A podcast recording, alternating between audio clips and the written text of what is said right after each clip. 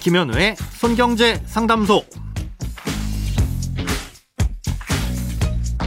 새는 돈 맞고 숨은 돈 찾아드립니다. 손경제 상담소 김현우입니다. 저축, 보험, 대출, 연금, 투자까지 돈에 관련된 고민이라면 무엇이든 맡겨주세요. 오직 당신만을 위한 맞춤 상담. 먼저 오늘 사연 만나봅니다.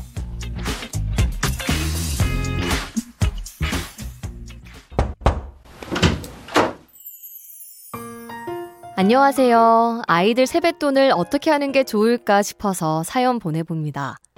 아이가 아직 어려서 돈에 대한 개념은 잘 모르는데 엄마 아빠가 갖고 있다가 써버리는 것보단 얼마 안 되더라도 아이 명의로 주식을 사주거나 상품을 가입해 주었다가 나중에 요긴하게 쓸 수 있게 해주려고 합니다.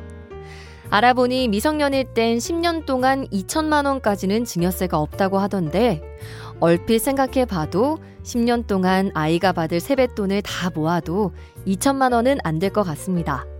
그래도 굳이 신고를 해야 될까요? 그리고 혹시 아이 명의로 가입하면 좋은 상품들도 있다면 알고 싶습니다. 아마 어린 자녀를 둔 많은 부모님들이 어, 아이들이 받은 세뱃돈을 대신 맡아서 갖고 계실 텐데요. 오늘 사연은 이 돈을 자녀 명의로 뒀을 때 증여신고를 해야 되는지, 음, 그리고 어떻게 굴리면 좋을지 궁금하시다는 내용입니다. 먼저 세금에 대한 부분부터 보겠습니다. 증여세는 같은 사람으로부터 받는 재산을 기준으로 내는 세금입니다. 그리고 누구한테 물려받느냐에 따라 10년 동안 물려받은 돈을 합쳤을 때 일정 금액까지는 세금을 내지 않아도 되도록 증여 공제라는 것도 해주고 있고요. 어, 예를 들어 미성년 자녀가 증여를 받는 경우 엄마, 아빠, 할아버지, 할머니 같은 직계 존속으로부터는 10년 동안 총 2천만 원까지 공제가 되고요. 삼촌, 고모, 이모, 형, 누나 등과 같은 기타 친족으로부터는 총 1천만 원까지 공제가 됩니다.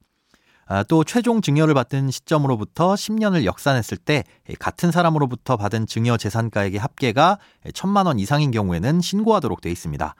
아, 이렇게 놓고 보면 세뱃돈은 여러 사람으로부터 받는 돈이니까 공제액만 생각하더라도 사실상 세금을 내야 할 일은 통상적으로 없겠죠. 친척들로부터 받은 돈을 부모님이 한꺼번에 모아서 대표로 준다고 해도 10년간 천만 원이 넘지 않으면 굳이 신고를 할 의무도 없고요. 게다가 그 돈을 나중에 꺼내서 자녀의 생활비나 등록금 같은 이 사회 통념상 양육에 필요한 돈으로 쓴다면 이것도 증여재산에 포함시키지는 않습니다. 그러니 세금 신고를 걱정하시진 않으셔도 됩니다. 아, 자, 아이 명의로 가입하면 좋은 상품과 그렇지 않은 상품들도 알려달라고 하셨는데요. 특별히 좋고 나쁠 건 거의 없습니다. 두 가지 정도 자녀 명의로 하면 좋지 않을 것들 위주로 말씀드릴 테니까 언급해드린 것 외엔 크게 상관없다고 알아두시면 될 것 같습니다. 먼저 많은 부모님들이 아이 명의로 청약 통장을 만들어 주시는데요. 이건 빨리 만들어줘 봐야 별 의미가 없습니다. 청약통장의 납입 금액과 가입 기간은 만 19세부터 인정되는데요. 그 전에 납입한 이력이 있다면 최대 2년까지만 추가로 인정됩니다. 그러니 굳이 일찍부터 가입해서 돈을 묶어둘 필요는 없겠죠. 다음으로는 해외 주식입니다. 그냥 사두기만 하는 건 큰 문제가 없지만 매도를 할 때는 좀 주의하셔야 됩니다. 연말 정산을 할 때 자녀들을 기본공제 대상자로 올리잖아요. 이렇게 기본공제 대상자로 올리려면 연간 소득이 100만 원을 넘지 않아야 합니다. 예, 그런데 이 소득에게는 예, 해외 주식을 양도해서 발생한 소득도 포함됩니다. 간혹 해외 주식의 양도소득은 250만 원까지는 세금을 내지 않아도 되니까 250만 원까지는 괜찮은 걸로 착각하시는 경우가 있는데요. 아, 이 250만 원 공제와는 무관하게 1년 동안 주식을 처분해서 발생한 순 양도 차익이 100만 원을 넘으면 기본 공제 대상자가 될 수 없습니다. 아, 이렇게 되면 인적 공제는 물론이고 거기에 따라붙는 공제들도 모두 못 받게 될 수 있으니까 주의하셔야 됩니다. 아, 이외에는 상황에 맞게 활용하시면 되는데요. 주식 같은 경우엔 부모님이 대신 사고 파는 절차가 많이 번거로우니까 자주자주 매매를 하시려는 목적이면 자녀 명의 계좌보단 부모님 명의의 계좌를 따로 분리해서 관리하시는 게 좋습니다. 크고 작은 돈 걱정 혼자 끙끙 앓지 마시고 imbc.com 손경제상담소 홈페이지에 사연 남겨주세요. 검색창에 손경제상담소를 검색하시면 쉽게 들어오실 수 있습니다.